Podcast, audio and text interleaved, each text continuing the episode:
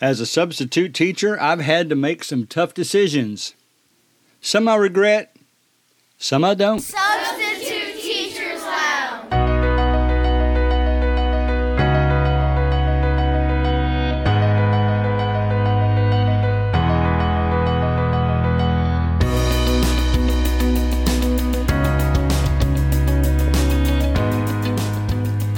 All right, this is going to be a good episode, I think, because it's going to apply to each one of you a little bit differently. Because there are some of you that always make the best decision for yourself and don't really care how it affects other people.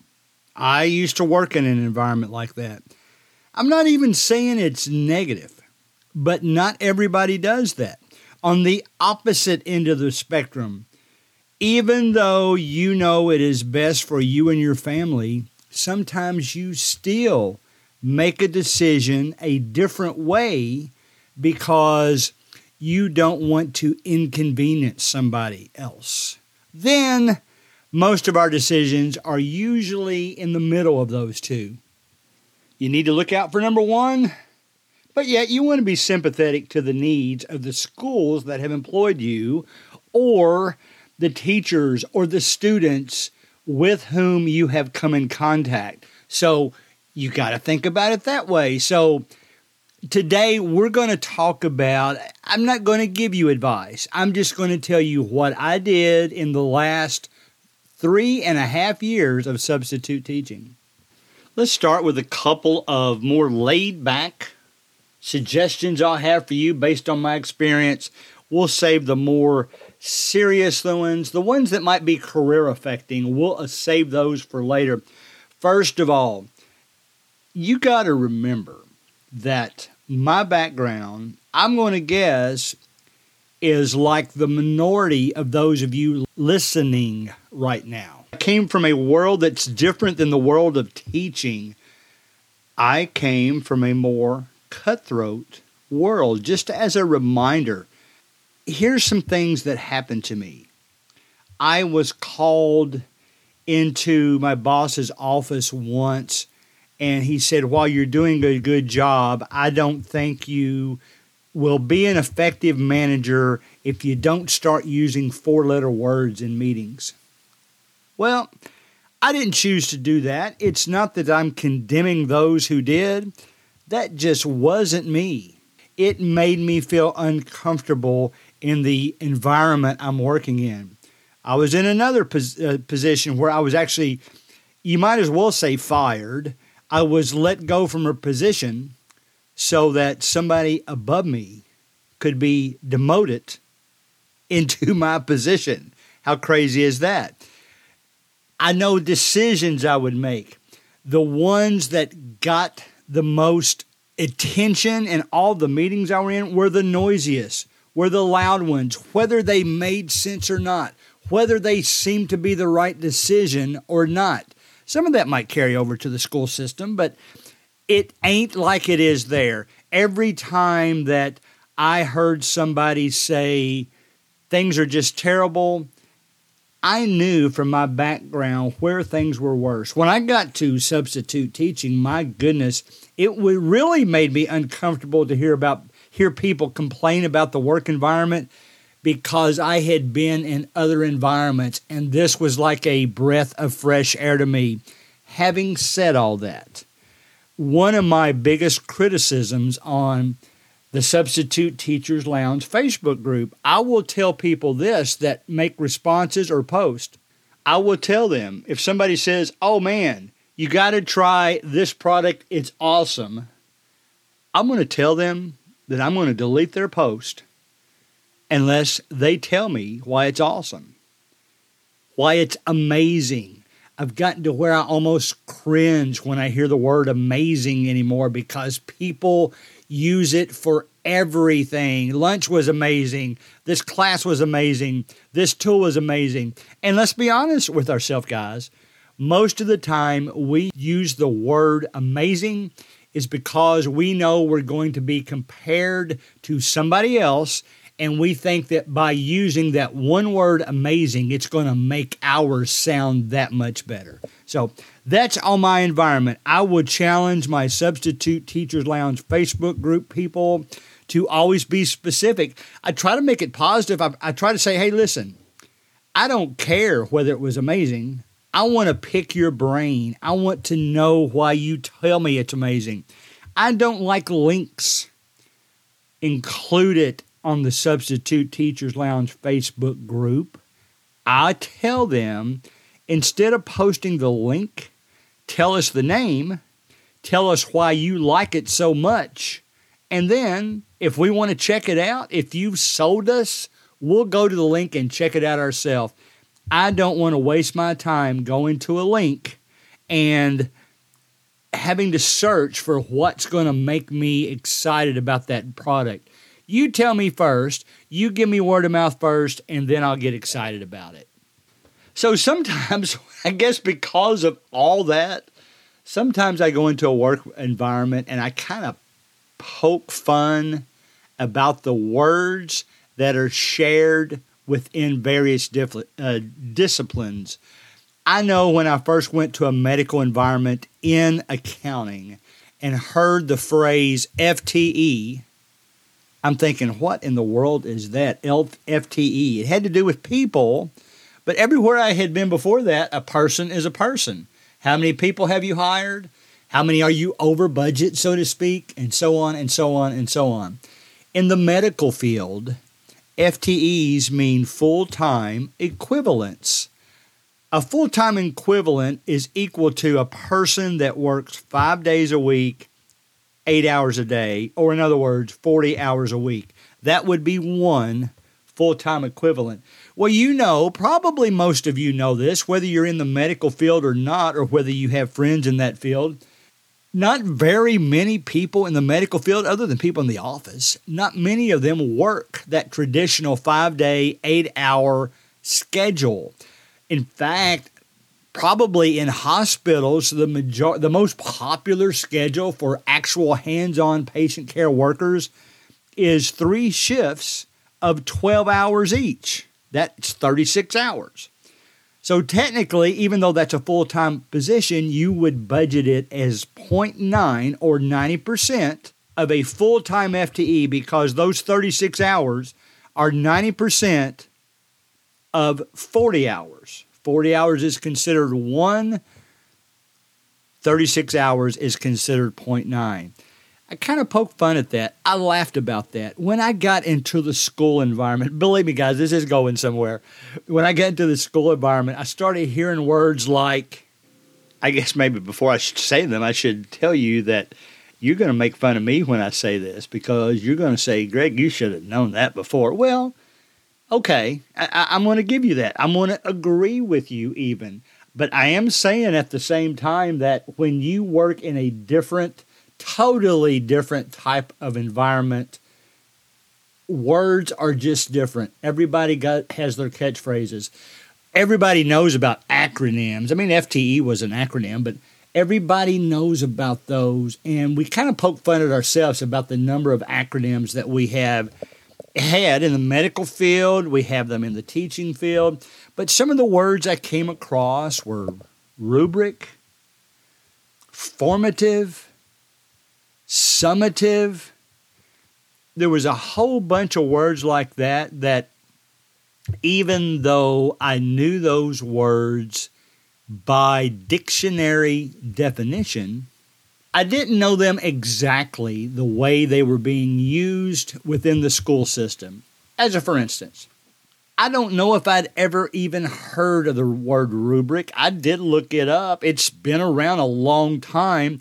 I don't think when I was in school. I was in high school basically 1972 through 76. I don't think the teachers ever used the word rubric with us, but the students all know what that means now. They know that is the teacher's outline of the way their assignment's going to be graded. I had a great one this week. I was in middle school. They were preparing a poster based on the Middle Ages and the rubric was so much percent for covering the content, so much percent for creativity, and things like that. So that's a rubric, and it's obviously a very valuable tool to understand, but it's kind of a fancy word. I come from a rural background that we tend to use the simplest words possible. Do we criticize the ones that do the uh, big words? Well, I have, and that's my first thing I'm going to say to you about be careful about that.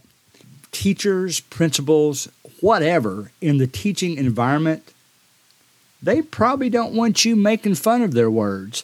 I actually had an episode of this podcast. You can look it back. I can't remember how long ago. I think it's been within the last year that it was something to the effect of what the heck is a rubric? And I was kind of poking fun, but yet I was glad I now understand what those words means. If you come from a non-teaching environment or just in general, don't poke fun at the words people use oftentimes people will take offense at that.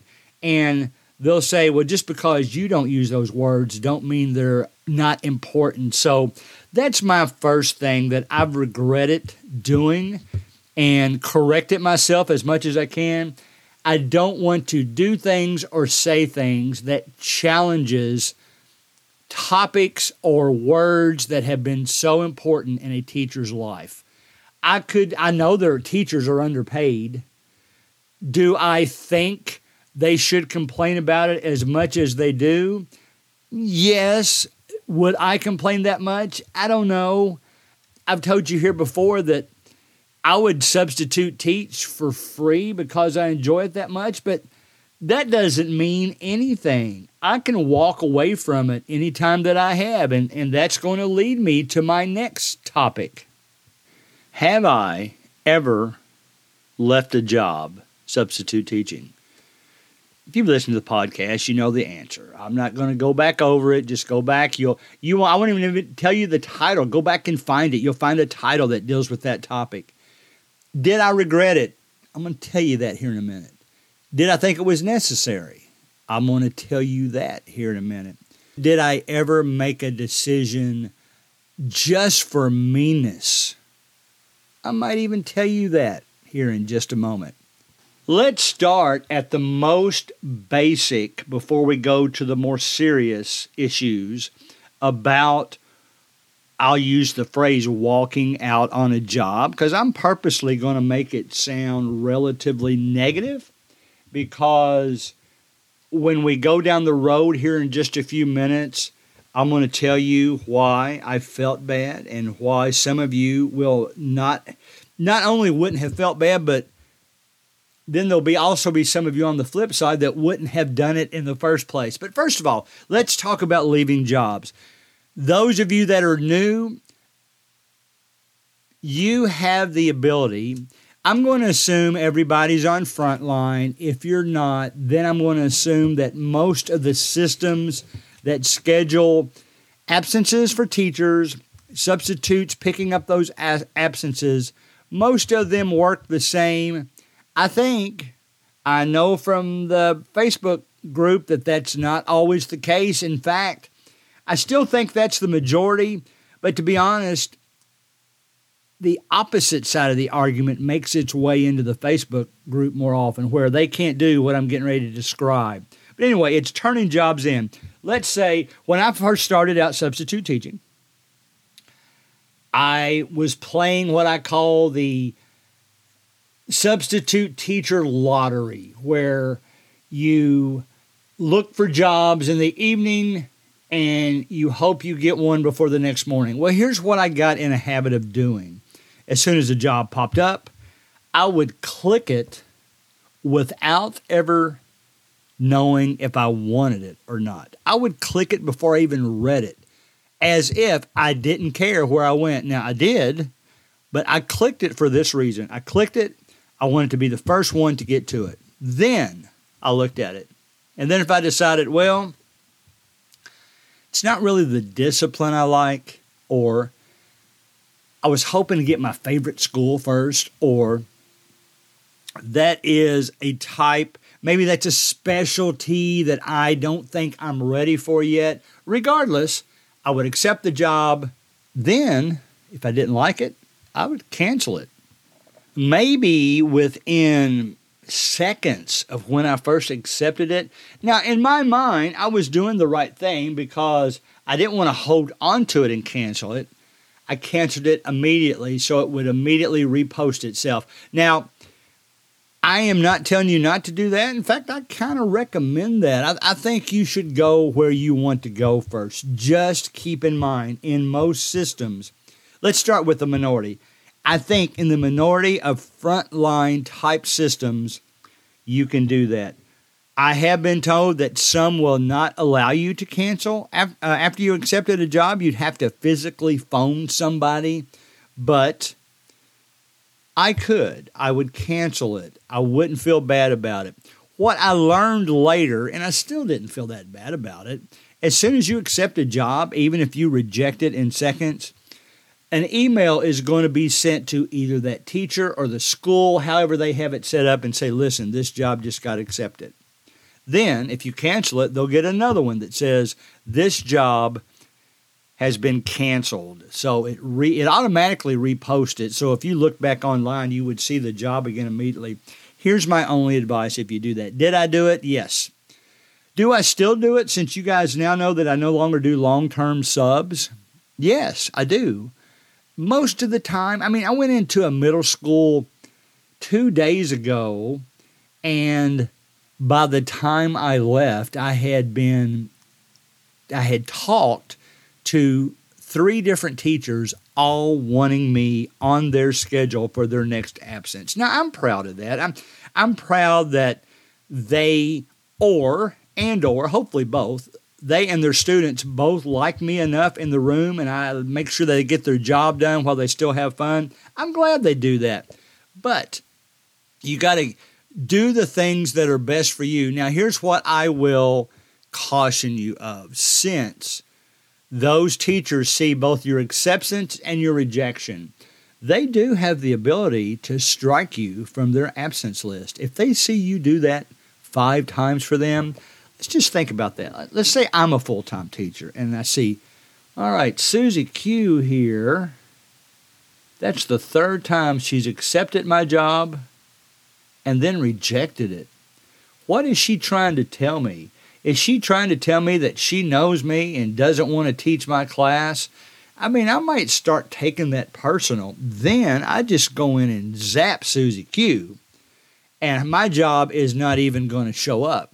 Now, maybe Susie Q had a completely different reason for canceling that job, but you got to think of perception. So, when you cancel out a fresh job, just be aware what the perception is. If you're new, be willing to live with that. If you're like me and you've been doing that for three and a half years and you have a pretty good reputation, well, it doesn't bother me anymore because I know that job's going to get refilled really quickly. I do go back and check to see if it has been filled. If I just turn it back in and don't actually click the cancel button, it'll continue to show up on my list. It bothers me enough that I still would would want to see that that position got filled. So that's the first thing. Be very careful about turning in too many jobs and the perception that might convey. Now, this has been mentioned on previous episodes, but I'm going to approach it differently. One of our most popular episodes in the last six months has been about substitute teachers with leverage. You will get your reputation, if you get a good reputation as a substitute teacher, you will gain some leverage. You will get to the point where the students and the schools and the teachers want you badly enough that you've got a little leverage. School number one, two, and three all want you. You get to pick and choose a little bit. You get to do various different things on an ongoing basis. You can say, hey, I took this Thursday, but I really need this Thursday off. They'll find somebody else and still keep you on the list because they know your reputation, all that kind of stuff. Now let's go back. This happened last November, okay? I started with a high school in August, and the high school would have used me every day for the rest of the school year. They told me that. I had made a commitment to a middle school to come on in November for a lady that was leaving to have a baby. I even went in and trained with her one afternoon on my own time because I thought it was that important. Then an opportunity came back up at this high school that would have been longer term for me. And I made the decision that I'd rather stay where I was. And I informed the middle school about that. I tried to be, I didn't try to be, I was as truthful as I possibly can. I said, listen, if I don't take this job now that extends into the first of the year, I'm not going to have a job after the first of the year at that school because they will give it to someone else. Now, I did all that. Did I regret doing that? Absolutely. Did I wish I had not done that? That's probably the only time that I've done this that I would answer yes. I've told the principal this. I wish I hadn't done it. It was not that I didn't like the school I ended up at or that I stayed at. I love those guys. I'm going to talk about them here in a moment. But I felt bad the position I put the school in. They had had me employed a full year before that, gave me benefits and everything, and yet I did them that way.